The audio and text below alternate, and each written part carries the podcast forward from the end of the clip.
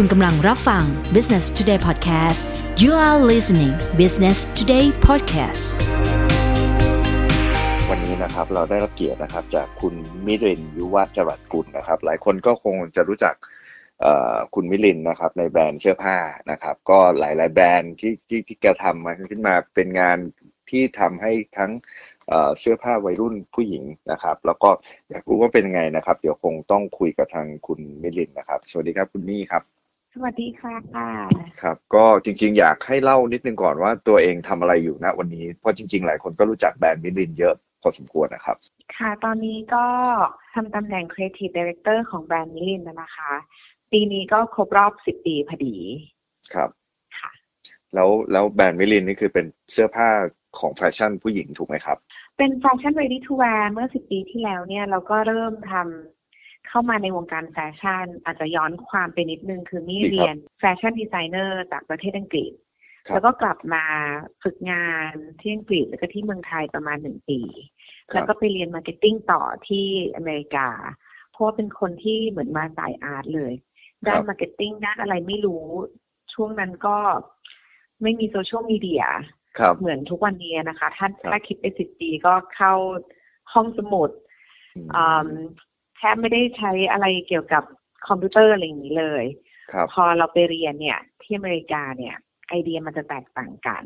แตกต่างยังไงครับสายอาร์ตที่โรงเรียนเนี่ยเวลาเรียนสี่ปีเนี่ยที่เซนต์มาร์ตินเขาบอกว่าเราจะต้องเป็นออริจินอลจะต้องเป็นแตกต่างอย่างที่สุดต้องมีจุดเด่นแต่พอมาเรียนเรื่องมาร์เก็ตติ้งเนี่ยเขาบอกว่าเราจะต้องเป็นเหมือน second base เราจะต้องตามเทรนด์ให้ทันเราจะต้องรู้ว่าในโลกแฟชั่นตอนนี้มีอะไรครับก็เกิดมันก็แตกต่างใช่ค่ะผสมครัวเลยครับใช่แล้วนี่ทำไงอะครับคุณมิคุณมิทำไงครับมีสมุดเล่มเล็กๆเล่มนึงอะค่ะครับคือพยายามจะตัดตัดกระดาษจากในนิตยสารโหพูดพูดแล้วดูเหมือน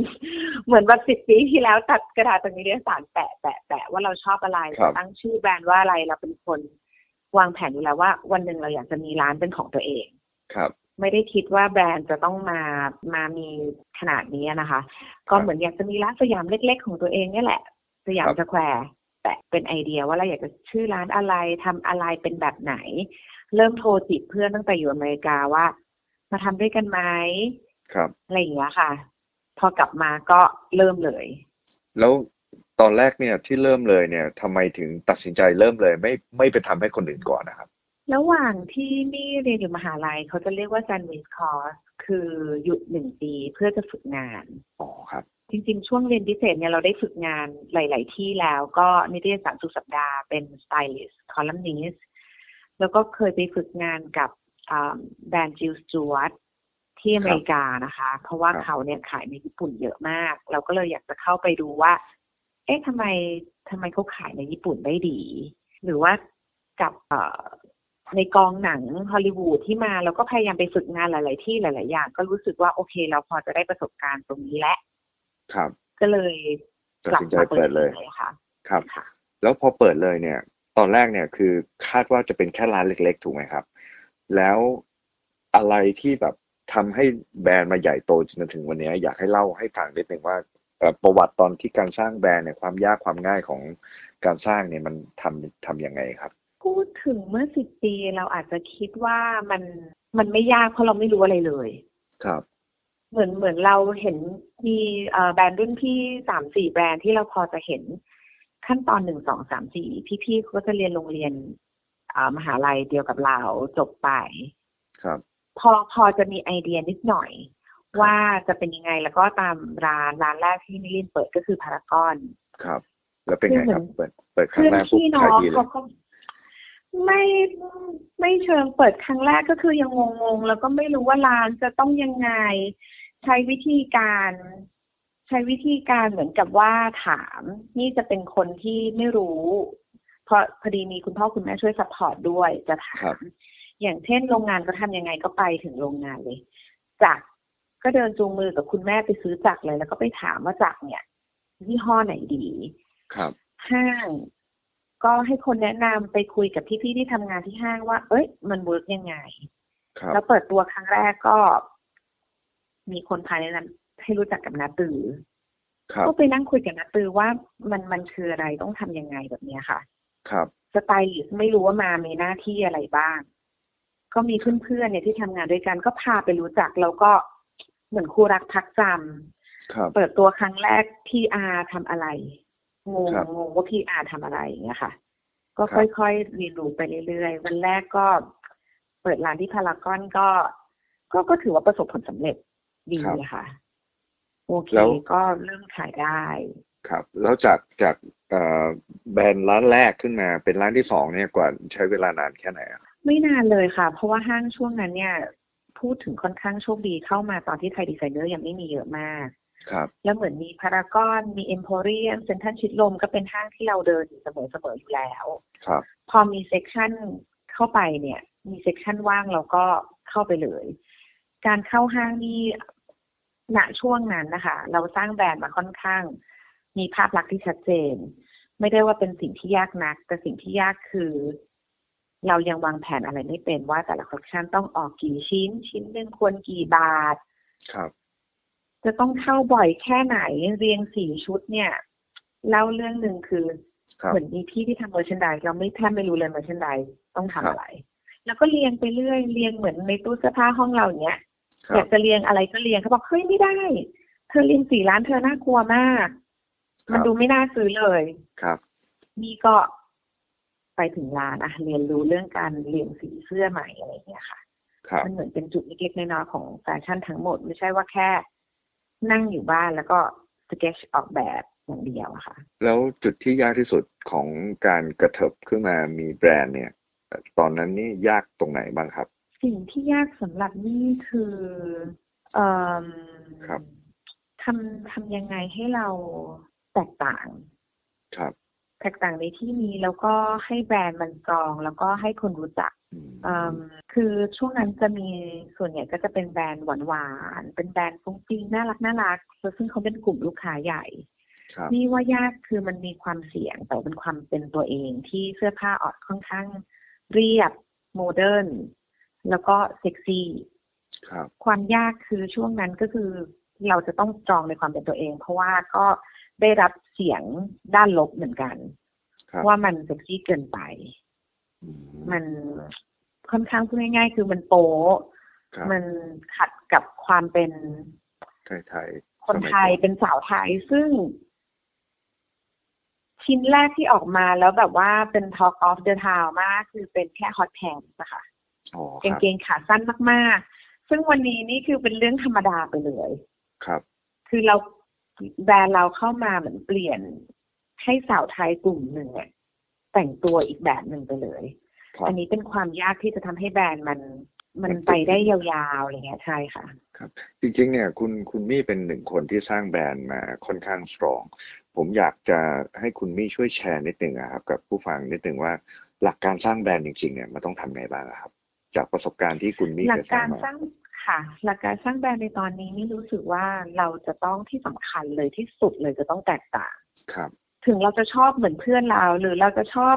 ไอดอลดาราคนนี้หรือเราจะชอบดีไซเนอร์เมืองนอกคนนี้แต่เราทำยังไงก็ได้ให้มันดูแตกต่างเพื่อให้คนจำได้ถูกไหมครับเพื่อให้คนจำได้ว่ามิลินเป็นอะไรเห็นปุ๊บแล้วเนี่ยถึงเราจะไม่เห็นแท็กชื่ออันนี้ดูเป็นมิลินซึ่งมันไม่มีมันไม่มีมันไม่มีจุดที่มันไม่มีจุดที่เป๊ะๆเพราะว่าเราทำให้มันคือการออกแบบออกแบบทีเนี่ยมันมีสีเป็นร้อยหมื่นสีแบบเป็นร้อยหมื่นแบบทำยังไงคุกๆตบๆมันยังไงให้มันเป็นก้อนเป็นชื่อให้มันชัดขึ้นมาอย่างเงี้ยค่ะครับซึ่งเหมือนที่คุณจิตถามตอนแรกว่ายากหรือเปล่าแรกๆคือเราเริ่มแบรนด์ค่อนข้างเด็ก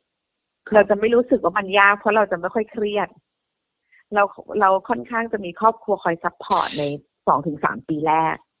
เราก็จะทำสิ่งที่เราชอบเนี่ยค่ะเข้าปีที่สิบเนี่ยความเครียดเริ่มมามากกว่าทำไมครับเพราะแบรนด์ติดแล้วผ่านมาสิบพอมันผ่านมาสิบปีเนี่ยเราเราได้เดิน แอล เอ Fashion Week สิ่งที่เราฝันเราไปดูตั้งแต่เด็กเมื่อก่อนเราหาบัตรเข้าไม่ได้ตอนนี้เราแบบมีโอกาสได้เดิน แอล เอ Fashion Week ใช่แบบหลายปีติดกันเรารู้สึกว่าจุดเนี้ยเราภูมิใจในตัวเองกับทีมงานมากแล้วเราจะทำอะไรต่อไปให้มันฟูลฟิลในด้าน ที่เราเป็นดีไซเนอร์เป็นครีเอทีฟไดเรคเตอร์แล้วก็ในไทยแฟชั่นครับไทยแฟชั่นบิสเนสเนี่ยค่ะว่าจะทำยังไงให้มันให้มันไปได้อีกให้มันสร้างชื่อเสียงให้กับประเทศได้อีกเนี่ยมันจะเป็นสิ่งที่เริ่มเริ่มเริ่มยากสำหรับเราอะค่ะอันนี้ก็เลยต้องหาสิ่งใหม่ๆตลอดเวลาแต่ก็เห็นคุณคุณมี่เนี่ยพยายามตอนนี้ก็ก็ออกไปหลายประเทศเหมือนกันนะครับอย่างอย่างตอนที่เปิดในเมืองไทยการสร้างแบรนด์ในเมืองไทยเนี่ยพอสร้างแล้วติดเนี่ยพอออกไปในต่างประเทศเนี่ยมันเป็นอีกมิติหนึ่งเหมือนกันนะครับอยากอยากทราบจริงๆว่าไอ้ตอนที่ออกไปต่างประเทศเนี่ยคือมีวิธีคิดยังไงทำไมถึงจะออกนะเวลานี้เราพร้อมแล้วถึงออกอะไรเงี้ยครับนี่ว่าทุกอย่างอ่ะสำหรับวงการแฟชั่นมันไม่สามารถวางแผนได้เหมือนบิสเนสอื่นครับมันเป็นโอกาสที่ส่วนใหญ่จะเข้ามาเพราะคนเห็นถึงความตั้งใจและสนใจกับแบรนด์เราครับแล้วก็บางครั้งก็มีรัฐบาลซัพพอร์ตเหมือนได้ไป แอล เอ Fashion Week ครับคืองานมันมากองที่ตรงหน้านี่ก็จะคว้าไว้ครับงานทุกงานไม่ว่าเล็กหรือใหญ่แต่ว่าถ้าได้ประโยชน์ไม่มากก็น้อยนี่จะคว้าไว้หมดเลยอย่างเช่นชุดคอลเลคชั่นแรกไปเสนองานที่เยอรมันครับคือช่วงนั้นก็ไม่ได้ออเดอร์อะไรขนของไปกับที่บ้านกับพี่สาวขนกันไปรีดกันไปเองก็มีฟีดแบ็กบ้างแล้วเหมือนเราอยากเจอคนเยอะๆได้คุยกับคนเยอะๆได้เจอคนเก่งๆอย่างเงี้ยค่ะครับความยากคือความชอบเราจะไม่ค่อยเหมือนกับเขาบ้างในบางครั้งเราก็เหมือนเรียนรู้ตลาดเขาครับมากกว่าเหมือนตอนนี้เราก็มี พี อาร์ representative ที่ แอล เอ ทั้งฮอลลีวูดเป็นยังไงแล้วก็เหมือนเรียนรู้พยายามปรับตัวเสื้อผ้าไซซิ่งอะไรอย่างเงี้ยค่ะครับน่าจะเป็นเหมือนเป็นการหาประสบการณ์ที่ที่เราไม่หยุดก็ทุกวันนี้ก็ยังเรียนรู้อยู่ตลอดเวลาถูกไหมครับค่ะแล้วก็มีอีกสิ่งหนึ่งที่ตอนนี้ทางคุณมี่ทำก็คือมีมีเว็บไซต์ด้วยแล้วก็มีทำรับทำให้กับองค์กรธุรกิจด้วยถูกไหมครับค่ะเอ่อตอนนี้มี่แยกเป็นสามก้อนด้วยกันครับคือณปีนี้นะคะเป็นมิลินReady to Wearจากซีซั่นหนึ่งเนี่ยมีสองซีซั่นตอนนี้เป็นสามซีซั่นสี่ซีซั่นแล้วครับแล้วก็ก้อนที่เพิ่งเปิดตัวเมื่อปีที่แล้วคือMilin Front Rowครับก็เป็นเหตุการณ์ที่เราทำชุดที่พิเศษขึ้นมาเป็นชุดยาวชุดที่เหมือนว่าง่ายๆอลังการกว่าชุด Ready to Wear ทั่วไปครับก็มีลูกค้าเรียกร้องเยอะเอ๊ะเราเราเรามาดีในด้านทำชุดยาวเราก็เลยเปิดไลน์ใหม่เป็น Milin Front Row สามารถคัสตอมไมซ์สีได้ทำเป็นชุดที่ราคาขยับขึ้นมานิดนึงแต่ว่าพอซื้อหาได้อะไรเงี้ยค่ะเป็นชุดยาวชุดกาวเป็นชุดพิเศษทำชุดแต่งงานทำเพื่อนเจ้าสาวครับค่ะและอีกเซกชันหนึ่งคือ Milin Uniform ครับคือเรามีโอกาสได้งานค่ะทำที่ไหนบ้างครับ Uniform อ่าไทยสมายค่ะไทยสมายที่เป็นชุดสีส้มๆครับแล้วก็เมื่อต้นปีก็เพิ่งเปิดตัวกับ เอ็น เค ครับก็คือชุดชุดปัจจุบันของ เอ็น เค ถูกไหมครับใช่ค่ะกำลังเปลี่ยนอยู่แล้วก็ได้ทำกับ Condo Origin ค่ะครับผมแล้วแล้วถ้าจะหารายละเอียดตรงนี้ต้องไปหารายละเอียดยังไงครับของในในMilinทั้งสามอย่างครับสามารถเอ่อดูที่ ไอ จี ไอ จี Milinได้นะคะ Milin underscore brand ครับก็เราก็จะมีอัปเดตเกี่ยวกับแบบ collection ใหม่ collaboration โปรเจกต์ต่างๆที่เราที่เราได้ทำในแต่ละซีซั่นอะไรอย่างเงี้ยค่ะครับถ้าใครสนใจก็ไปดูในคอลเลกชันนั้นแล้วก็อาจจะต่อผ่านทางอ่า Instagram ได้เลยถูกไหมครับหรือมีเบอร์มีอะไรติดต่อมา มาคุยกันได้อ่ะค่ะว่าเอออยากทำอะไรร่วมกันเพราะว่านอกจากเสื้อผ้าเนี่ยสิ่งที่แบรนด์มิลินเนี่ยชอบทำและส่วนตัวนี่ชอบทำก็คือการคอลแลบไม่ว่าคอลแลบกับร้านอาหารคอลแลบกับล่าสุดก็ Miss Universe ครับก็เป็นอีกสายนึงเลยเป็นสายนางงามเนี่ยค่ะแล้วก็เครื่องดื่มโรงแรมอย่างเงี้ยค่ะเพราะว่ารู้สึกว่าแฟชั่นตอนนี้มันไม่ใช่เสื้อผ้าอย่างเดียวเป็นไลฟ์สไตล์ทั้งหมดอันนี้ก็คือสิ่งที่เราต้องดูดูกันไปนะครับสุดท้ายนะครับก่อนที่จะจบการสัมภาษณ์ในวันนี้ครับก็อยากให้คุณมิลินฝากกับผู้ผู้ฟังทางบ้านนิดนึงว่าเนี่ยถ้าเขาจะอยากจะทำแบรนด์ของตัวเองหรืออยากจะมาใช้ตรงเนี้ยหรืออะไรก็ได้นะครับก็ฝากทิ้งไว้นิดนึงนะครับสำหรับถ้าถ้าเป็นน้องๆก่อนนะคะคือมี่พูดเสมอว่าอยากให้ฝึกงานเยอะๆครับโดยเฉพาะที่น้องที่ยังรู้สึกว่าคนหาตัวเองไม่เจอหรือว่าน้องที่เป็นแฟชั่นดิวเดนหรือว่าที่เป็นนักเรียนที่อื่นเนี่ยอยากให้เข้ามาดูจริงๆว่าภาพแฟชั่นมันไม่ได้สวยงามมันไม่ได้สวยงามแบบที่คิด แล้วก็ทำงานนี้มันต้องลุยหนักๆเลยไม่แพ้กับอาชีพอื่นก็แล้วก็ที่แน่ๆเลยคือเรื่องความแตกต่างครับจะต้องหาตัวตนให้เจอแล้วก็อย่าอายที่จะ